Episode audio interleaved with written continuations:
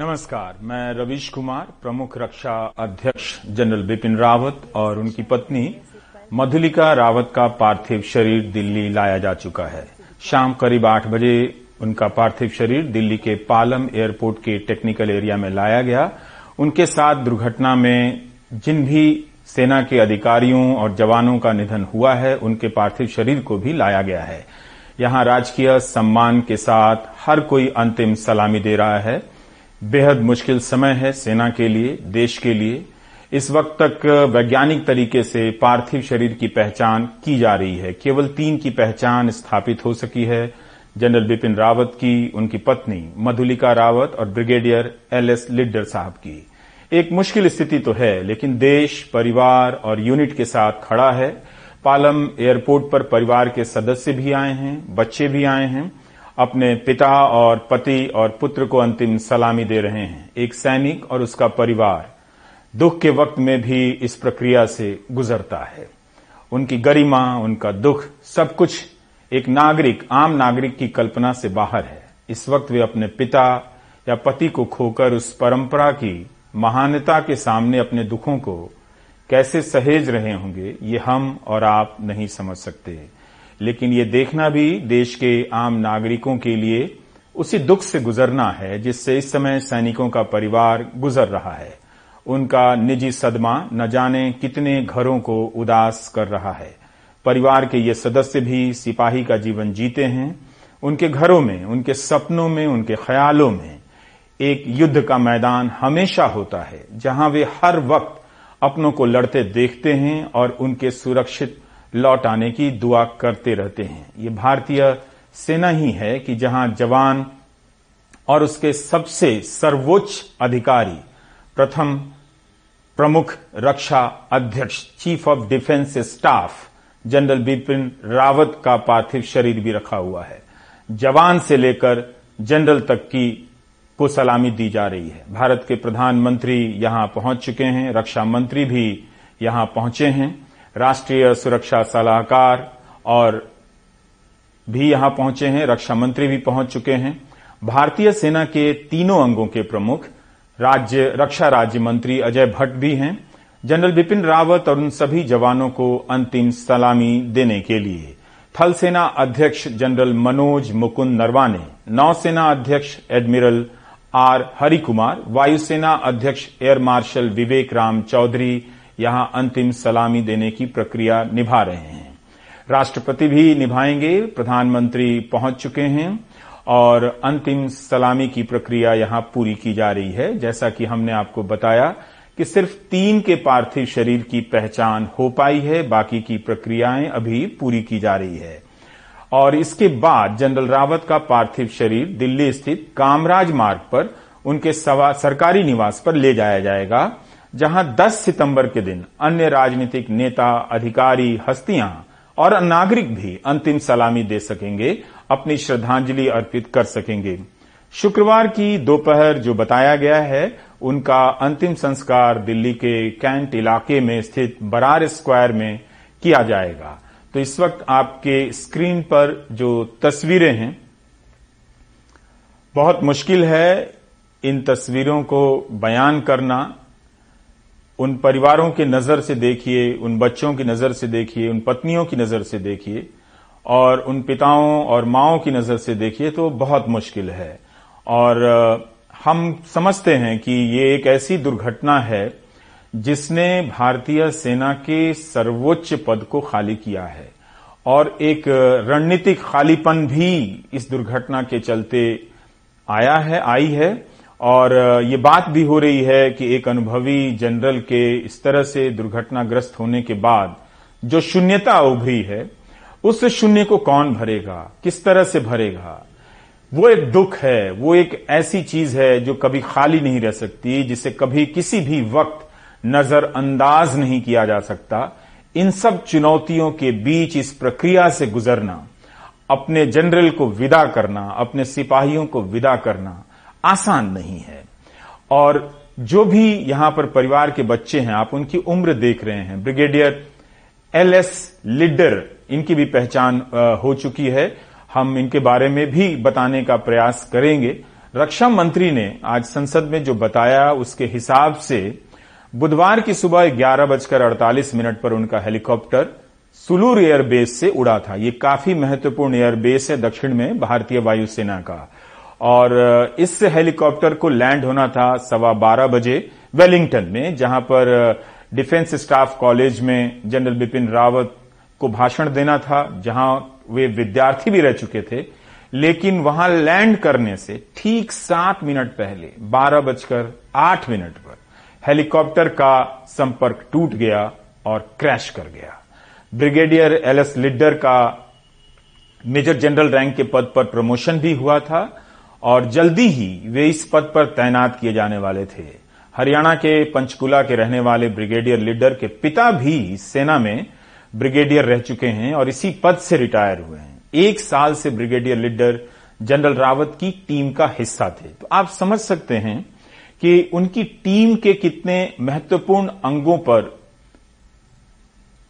पर ये आघात पहुँचा है। वो टीम भी लगता है, जो डिटेल हम पढ़ रहे हैं, सुन रहे हैं एक तरह से खाली हो गई है। सेना से जुड़े विषयों पर ब्रिगेडियर लीडर लिखा करते थे, उन्हें उनकी रणनीतिक समझ आम पब्लिक के बीच में भी पहुँचती थी। जम्मू कश्मीर जेके राइफल्स के सेकेंड बटालियन का उन्होंने उन्होंने नेतृत्व किया था।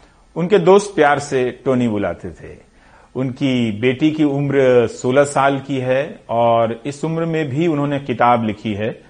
और पालम एयरपोर्ट पर ब्रिगेडियर लीडर की बेटी आशना भी हैं। और पत्नी गीतिका लीडर भी हैं। तो इस लिहाज से भी देखिए कि इन सब के लिए कुछ पल में सब कुछ कितना बदल गया है। और एक सामान्य सी एक कार्यवाही जो सब घर लौट सकते थे इस दुर्घटना के कारण अब कभी नहीं लौट पाएँगे। और इस दुख को समझिए कि देश में सेना का परिवार कितना बड़ा होता है। एक सैनिक का परिवार और उस परिवार के साथ उसका खानदान और उस खानदान के साथ उसका गाँव देश की सीमा की ज़िंदगी जीते हैं, सैनिक की ज़िंदगी जीते हैं। इसलिए भी आप देखते हैं कि जब कोई सैनिक कहीं से निकलता है तो उसे आम लोग बहुत सम्मान के साथ देखते हैं, क्योंकि उसे अपना वो हिस्सा मानते हैं। Lieutenant colonel Harjinder Singh 11 Gorkha rifles के थे। उसी रेजिमेंट के, जिस रेजिमेंट के जनरल रावत थे। और आप जान चुके होंगे अब तक कि जनरल रावत भी जिस रेजिमेंट के थे, उसी रेजिमेंट में उनके पिता थे और उसी रेजिमेंट को उन्होंने ज्वाइन किया था। और मेजर जो रिटायर्ड हो चुके हैं, major retired Agnes P, managers भी यहाँ आई हैं, बेटी प्रीत कौर भी हैं। विंग कमांडर पीएस चौहान 2002 के जून में वायुसेना में शामिल हुए, बतौर हेलीकॉप्टर पायलट, आगरा के रहने वाले। स्क्वाड्रन लीडर कुलदीप 2015 में शामिल हुए राजस्थान के घरदाना खुर्द के रहने वाले। J W RP Das flight engineer हैं, ओडिशा के अंगुल के रहने वाले। J W A Pradeep Thrissur Kerala के रहने वाले फ़्लाइट गनर थे। तो आप देखिए कि कितने अनुभवी लोग हैं और जनरल की जो रक्षा में भी जो लोग हैं, उन सब का एक विशेष अनुभव है। निशानेबाजी में या बिना हथियार के लड़ने में ये सामान्य सैनिक कमांडो नहीं है। हवलदार सतपाल राय का पार्थिव शरीर भी यहाँ है। 2002 में सेना में भर्ती हुए सियाचिन, नौशेरा, नागालैंड और मणिपुर में वे अपनी सेवाएँ दे चुके हैं। हवलदार सतपाल राय के पुत्र भी सेना में हैं। तो इस तरह से इन सब का अनुभव हम सब के बीच और इन्होंने अपनी ज़िंदगी में, अपने प्रैक्टिस में कितना कुछ गंवाया कितना कुछ हासिल किया, वो सब इनकी ज़िंदगी के साथ चला गया है। एक सैनिक, बहुत सारी ट्रेनिंग, बहुत सारे दिन, बहुत सारी रातें, बहुत सारे पसीने की बूंदें लेकर अपने साथ विदा होता है। वो सब कुछ अचानक अपने पीछे एक शून्य छोड़ जाता है। और ये वो तस्वीरें हैं, हम इस वक्त नहीं समझ पाते हैं। लेकिन न जाने कितने खरों में उन स्मृतियों को फिर से ज़िंदा कर रही होंगी। जिनके अपने शहीद होकर लौटे होंगे, जिनके अपने सेना के अलग अलग मोर्चे पर अलग अलग ड्यूटी पर तैनात रहते हुए, तैनाती के दौरान उनकी मौत हुई होगी, शहीद हुए होंगे। ये तस्वीरें उन सब के परिवारों को सेहरा रही होंगी, उन सब के रिश्तेदारों को फिर से उन यादों में ले जा रही होंगी। आसान नहीं है। ये सेना का अपना एक राजकीय सम्मान देने का तरीका है। लेकिन इसके बाद भी इससे जो स्मृतियाँ उभर रही हैं, वो आम नागरिकों के साथ साथ उन तमाम सैनिक परिवारों को विशेष रूप से छू रही हैं, जो आज हमारे बीच नहीं हैं, जो बहुत पहले, इससे पहले भी अलग अलग मोर्चों पर शहीद हो चुके हैं। लांस नायक विवेक कुमार भारतीय, भारत चीन सीमा पर तैनाती दे चुके हैं। जम्मू कश्मीर में भी उन्होंने सेवा दी। नायक गुरसेवक भी नज़दीक की लड़ाई में। जो करीब का जो कॉम्बैट होता है जिसमें धक्का मुक्की होती है, मुक्केबाजी होती है, उसके बड़े ये माहिर होते थे, माने जाते थे। और और लांस नायक जितेंद्र कुमार, इनका निशाना बहुत अचूक माना जाता था। ये संचार के बड़े माहिर माने जाते थे। कम्युनिकेशन में एक सैनिक को हर तरह की ट्रेनिंग दी जाती है। Lance naik B Sai Teja, martial arts में दक्ष थे। तो जो जनरल के साथ जो टीम है वो हर तरह की परिस्थितियों में लड़ने वाली मुकाबला करने वाली। कई आम लोग सोचते होंगे कि आ, कोई एहतियात नहीं बरता गया होगा। ऐसा नहीं है ऐसा हो ही नहीं सकता।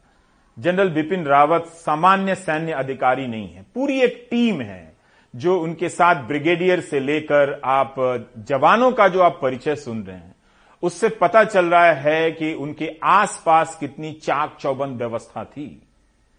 तेजा मार्शल आर्ट्स में दक्ष थे, इलेक्ट्रॉनिक युद्ध में कौशल थे। लांस नायक तेजा ने उड़ान भरने के कुछ घंटे पहले अपनी पत्नी श्यामला से वीडियो कॉल पर बात की थी। तेजा आंध्र प्रदेश के चित्तूर के रहने वाले थे और उनके दो छोटे बच्चे भी हैं। तो जनरल रावत भारत के पहले प्रमुख रक्षा अध्यक्ष बने, chief of defence staff. Hindi में इस पद का नाम प्रमुख रक्षा अध्यक्ष है और उनके कक्ष के बाहर सबसे पहले हिंदी में ही ये पदनाम लिखा हुआ है। उत्तराखंड के पौड़ी गढ़वाल के रहने वाले थे। इस वजह से अगर आप देखें उनकी जो प्रोफ़ाइल है, वो हमारी हम सैनिक के आम जनजीवन को बहुत कम समझते हैं। सेना के अधिकारियों के आम जनजीवन को कम समझते हैं। वो बेहद सक्षम, दक्ष और हर मामले में विशेष कौशल रखने वाले लोगों के साथ उस हेलीकॉप्टर में सवार थे। इसलिए भी ये बहुत बड़ा सदमा है इस देश के लिए और उन इलाकों का दुख कहीं ज़्यादा गहरा है, देश से भी ज़्यादा। जिन इलाकों से हमारे ये सैनिक, हमारे ये जवान, हमारे ये अफसर आते हैं और आप देख रहे हैं कि पालम टेक्निकल एरिया में जो एयरपोर्ट है, जो वीआईपी एरिया है यहाँ पर उन्हें किस तरह से राजकीय सम्मान के साथ सलामी दी जा रही है?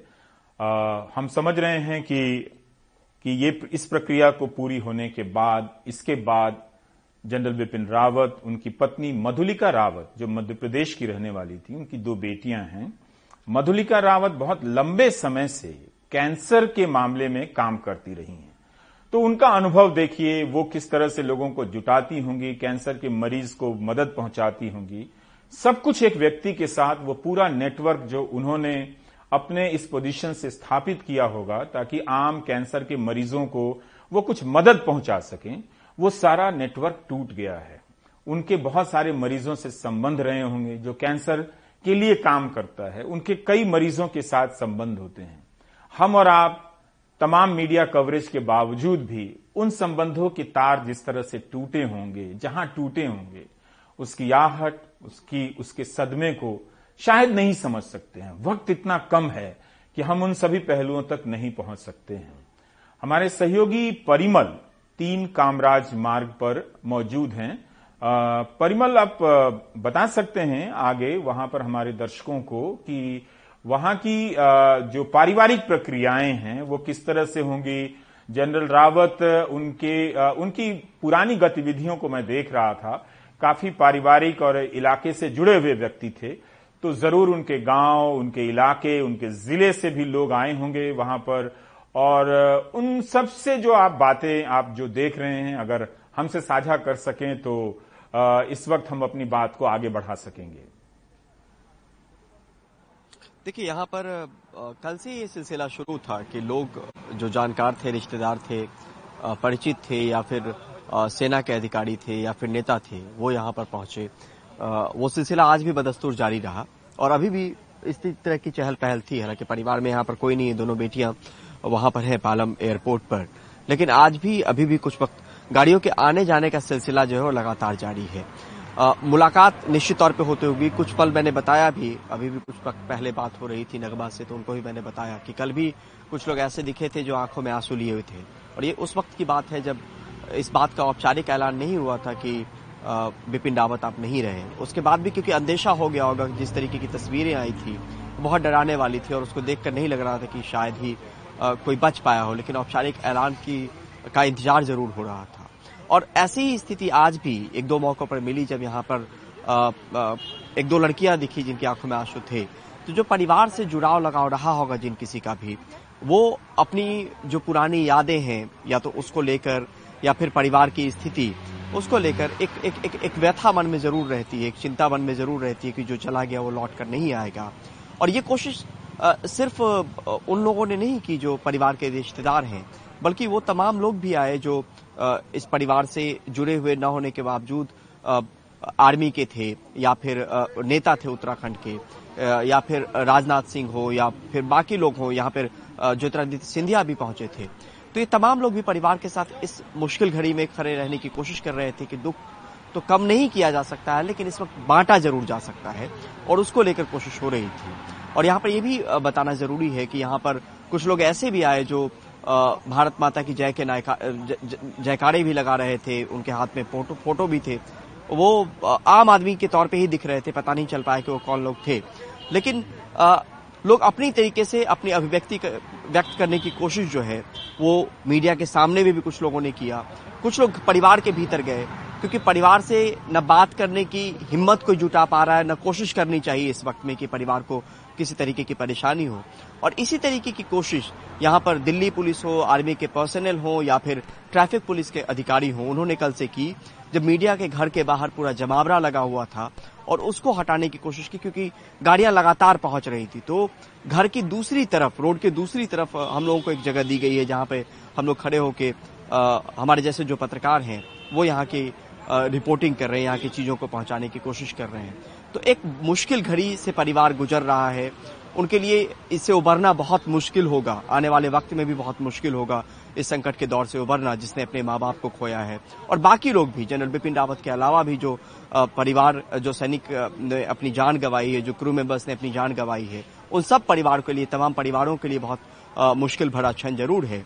लेकिन हर कोई हम्म। जो भी इस बात को समझता है जिसकी पहुँच है उस परिवार के पास। वो परिवार के साथ खड़ा रहने की पूरी कोशिश कर रहा है। हम्म। परिमल हम सब ये समझते हैं ज़रूर कि अपनी अपनी ज़िंदगी में मशरूफ रहते हैं और अखबारों के ज़रिए समाचार पत्रों के ज़रिए सैनिक अधिकारियों के बयानों उनके लेखों के ज़रिए उनको जानते हैं। लेकिन अगर आप इनकी ज़िंदगी को देखें तो ये अपनी ज़िंदगी में जहाँ तैनात होते हैं, वहाँ के स्कूलों से, वहाँ के शहर में, इनकी काफ़ी गतिविधियाँ होती हैं। स्कूलों में बुलाए जाते हैं तरह तरह के कार्यक्रमों में बुलाए जाते हैं। अगर इसी को जोड़ा जाए कि जनरल रावत अपने तीन साल जब वो रक्षा अध्यक्ष थे, भारतीय सेना के अध्यक्ष थे, प्रमुख थे, और अब पिछले एक, दो दो साल से 2019 इकतीस दिसंबर से वो वो प्रथम रक्षा अध्यक्ष बने हैं भारत के प्रमुख रक्षा अध्यक्ष। तब से उस दौरान उस हैसियत से भी वो कितनी जगहों पर गए होंगे? स्कूलों में, कॉलेजों में, समारोहों में। इन सब गतिविधियों से एक सैनिक अफसर को जनता बहुत नज़दीक से देखती है और बहुत ही जैविक संबंध स्थापित करती है।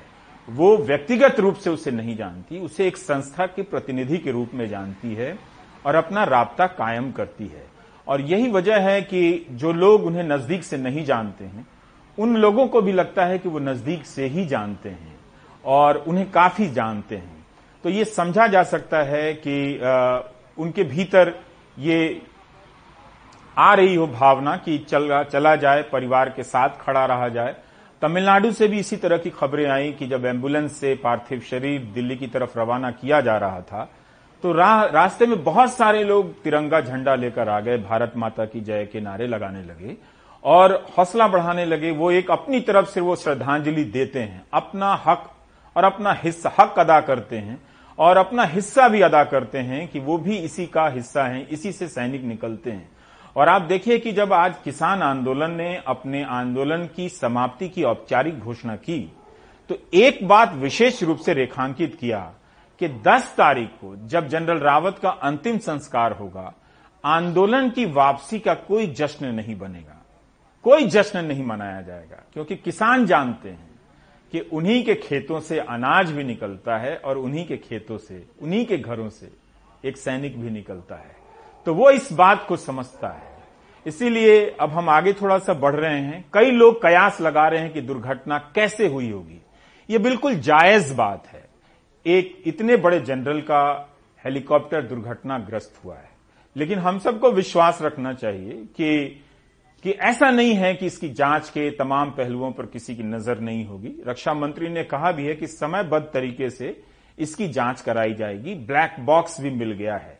सात मिनट पहले इस हेलीकॉप्टर का संपर्क जहाँ उतरना था, उससे टूटता है और यह क्रैश कर जाता है। एक तस्वीर उसी वक्त वायरल होती है, जो क्रैश से ठीक पहले की है। हालाँकि वायुसेना ने इसकी पुष्टि नहीं की है। हम समझ भी सकते हैं कि इस वक्त वायुसेना के पास इस काम के लिए तो वक्त नहीं होगा। लेकिन तस्वीर और दुर्घटना की जगह काफ़ी मेल खाती है। स्थानीय जॉय राइड ट्रेन की जो छोटी पटरियाँ हैं, वो भी दिख रही हैं। हमारे सहयोगी निहाल केदवई ने चश्मदीदों से बात की है ताकि समझा जा सके कि क्या हुआ होगा।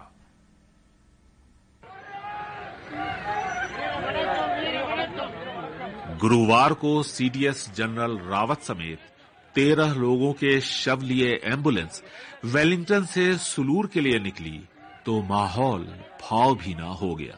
लोगों ने फूल बरसाए। और जब वहाँ से ये एंबुलेंस निकली तो लोग नारे लगा रहे थे।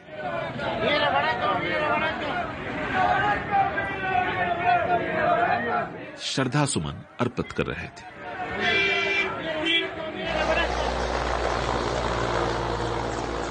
इसी बीच एक तस्वीर वायरल हुई जिसके बारे में कहा जा रहा है कि ये हादसे से ठीक पहले हेलीकॉप्टर की तस्वीर है यहाँ पर हेलीकॉप्टर का उड़ान भरना नई बात नहीं है लेकिन शायद डगमगाते हेलीकॉप्टर और इससे आती अजीब सी आवाज़ ने लोगों का ध्यान खींचा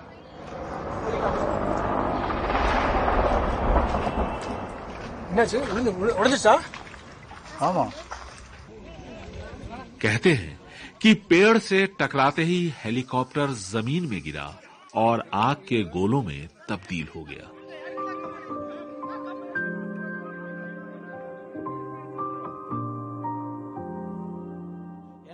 शिव कुमार का दावा है, घटना के फ़ौरन बाद उसने कुछ लोगों को वहाँ गिरे हुए देखा। इनमें से एक ने उससे पानी मांगा, लेकिन वहाँ पानी नहीं था। दो तीन घंटे बाद जब पुलिस ने फ़ोटो दिखाई, तब उसे पता चला कि जिसने पानी मांगा था, वो देश के पहले सीडीएस थे। எனக்கு வந்து ஃபர்ஸ்ட் வந்து அவரை நாங்க பார்க்கும்போது நான் ஃபர்ஸ்ட் அவரை பார்த்ததுமே வந்து அவர் வழியில பெயின்ல வந்து அப்படியே ஃபீல் இருக்கும் நான் சொன்னேன் சார் கூலா இருங்க சார். ரிலாக்ஸா இருங்க. நாங்க ரெஸ்கியூ பண்ணிடுறோம். அப்படின்னா தான் அவர் திரும்பி பார்த்து நான் சொன்னது அப்சர்வ் பண்ணி திரும்பி பார்த்துட்டு வாட்டர் ப்ளீஸ் அப்படின்னாரு. ஏன்னா அவர் இருந்த இடம் வந்து ரொம்ப டீப்பா இருந்தாலும் நம்ம எமர்ஜென்சியா மேல வந்து தண்ணி கொண்டு போக முடியல. உடனடியே எங்க இன்ஸ்பெக்டர் என்ன பண்ணிட்டாருன்னா கத்தியும் வாங்கிட்டு வந்துட்டு இந்த பெட்ஷீட் இதெல்லாம் கொண்டு வந்து அவரை தூக்கி நாங்க அந்த சீட்ல பெட்ஷீட்ல உட்கார வச்சு மேல வந்து ரெஸ்கியூ பண்ணி தூக்கிட்டு வந்துட்டோம். सर ये वो सडनली एक बॉडी के देखा वो वो, वो, वो पर्सन ज़िंदा था वो पूछ रहा था मेरे को पानी चाहिए पीने के लिए। मैं बहुत हो गया। सडनली इनका उठा के एक बेडशीट में डाल के साथ साथ लेके आया ऊपर।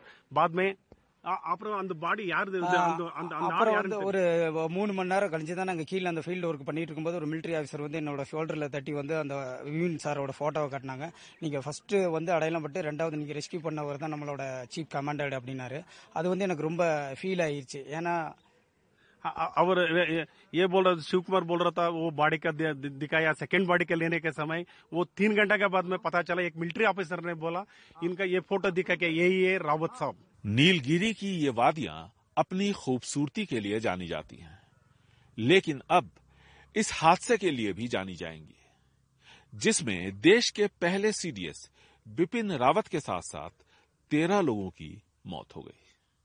कुन्नूर से कैमरामैन गोविंद मूर्ति के साथ निहाल खिदवई एनडीटीवी इंडिया। और अब सबकी नज़र ग्रुप कैप्टन वरुण सिंह पर भी है। उनकी सलामती के लिए प्रार्थनाएँ की जा रही हैं। उनके साथ जो पढ़े हैं, वो सब इस वक्त आहत हैं। Group captain Varun Singh UP के देवरिया ज़िले के रहने वाले, उनके गाँव का नाम खोरमा, कन्हौली। ग्रुप कैप्टन वरुण सिंह को बेंगलुरु के कमांड अस्पताल में ले जाया गया है, और उन्हें पिछले साल भी वो बाल बाल बचे थे, जब वे लाइट कॉम्बैट एयरक्राफ्ट में तकनीकी खराबी आई। इसके बाद भी इतने जांबाज थे। कि उन्होंने उसे लैंड करा दिया था और इस बहादुरी के लिए उन्हें इस साल 15 अगस्त को शौर्य चक्र भी मिला था। इतने काबिल अफसरों से भरी हुई टीम उस हेलीकॉप्टर में सवार थी। सब दुआ कर रहे हैं कि ग्रुप कैप्टन वरुण सिंह सलामत रहें, बाहर आएँ और बड़े बड़े डॉक्टर लगाए गए हैं और उनके इलाज में किसी तरह की कमी नहीं की जा रही है। तो इस तरह से 10 दिसंबर, जो अगला दिन होगा, शुक्रवार का उनके घर पे के कामराज मार्ग स्थित जो जनरल बिपिन रावत का सरकारी निवास है वहाँ पर नागरिक अधिकारी अन्य राजनीतिक नेता अन्य हस्तियाँ भी अपनी श्रद्धांजलि अर्पित करेंगी। उसके बाद दोपहर के समय आ, उनके अंतिम संस्कार की प्रक्रिया पूरी की जाएगी। इस वक्त पालम टेक्निकल एरिया में प्रधानमंत्री भारतीय सेना के तीनों अंगों के प्रमुख रक्षा मंत्री रक्षा राज्य मंत्री राष्ट्रीय सुरक्षा सलाहकार सब सलामी दे गए। पर इन सब के बीच परिवार के सदस्य, बच्चे, पत्नियाँ और पिता, माँ, वो न जाने कौन से हौसले के साथ यहाँ मौजूद हैं, जो यहाँ बिखरे हुए नज़र नहीं आ रहे, संभले हुए अपनों को विदाई दे रहे हैं। ये आसान नहीं है उसका सामना करना, और ये उतना ही मुश्किल है इसे लाइव टेलीविज़न पर देखना। हम समझ सकते हैं कि आप सबके भीतर भी किस तरह की भावनाएँ उमड़ रही होंगी। एक ब्रेक ले लेते हैं।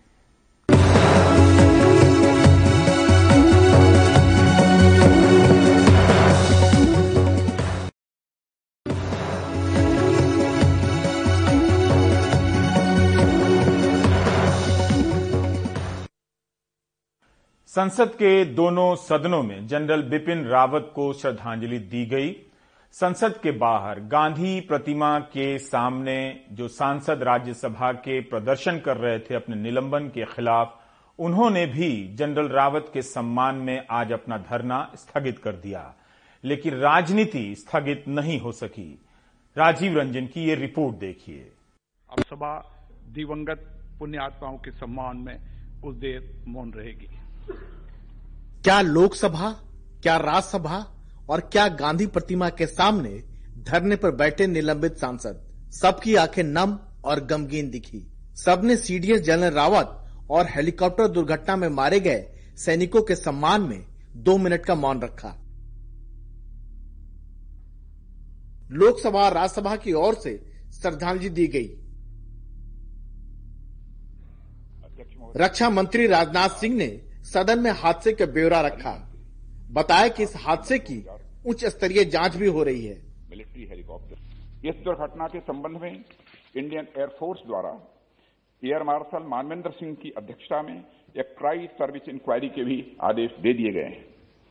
इंक्वायरी टीम के ऑफिसर्स ने कल ही वेलिंगटन पहुंचकर अपना कार्य भी प्रारंभ कर दिया है। फ्लोर लीडर्स दो दो मिनट अपनी बात हम सबने संवेदना सामूहिक व्यक्त की। हम सबने सामूहिक वहीं विपक्ष ने जनरल रावत की याद में बोलने की मांग की लेकिन राज्यसभा में इसकी इजाज़त नहीं मिली। विरोध में टीएमसी ने वॉकआउट किया। कोई बात रिकॉर्ड पे नहीं जा रही आप बताएँ zero hour thank you deputy chairman sir आज विरोध का दिन नहीं था आज एक साथ अपने पार्टी की it's not a partisan thing एक साथ खड़े होने का वक्त था पर हमें एक मिनट भी बोलने का मौका नहीं दिया ना एलओपी को बोलने का मौका दिया। तो आज ये क्या कारण था कि आप विरोधी दल के आवाज़ को आज भी दबा रहे हैं? पूरा देश शौक मना रहा है। उस पर भी आपने ऑपोजिशन को नहीं बोलने दिया ये गलत है। क्योंकि ये सरकार तानाशाह है ये ऐसे ही चलाना चाहती है विदाउट ऑपोजिशन ये बहुत अनफॉर्चुनेट है। विपक्ष की ओर से हर चीज़ पर सवाल खड़े करना और नकारात्मक दिशा में बोलना ये विपक्ष का स्वभाव बन गया ये नहीं होना चाहिए मैं आपको बताऊँ।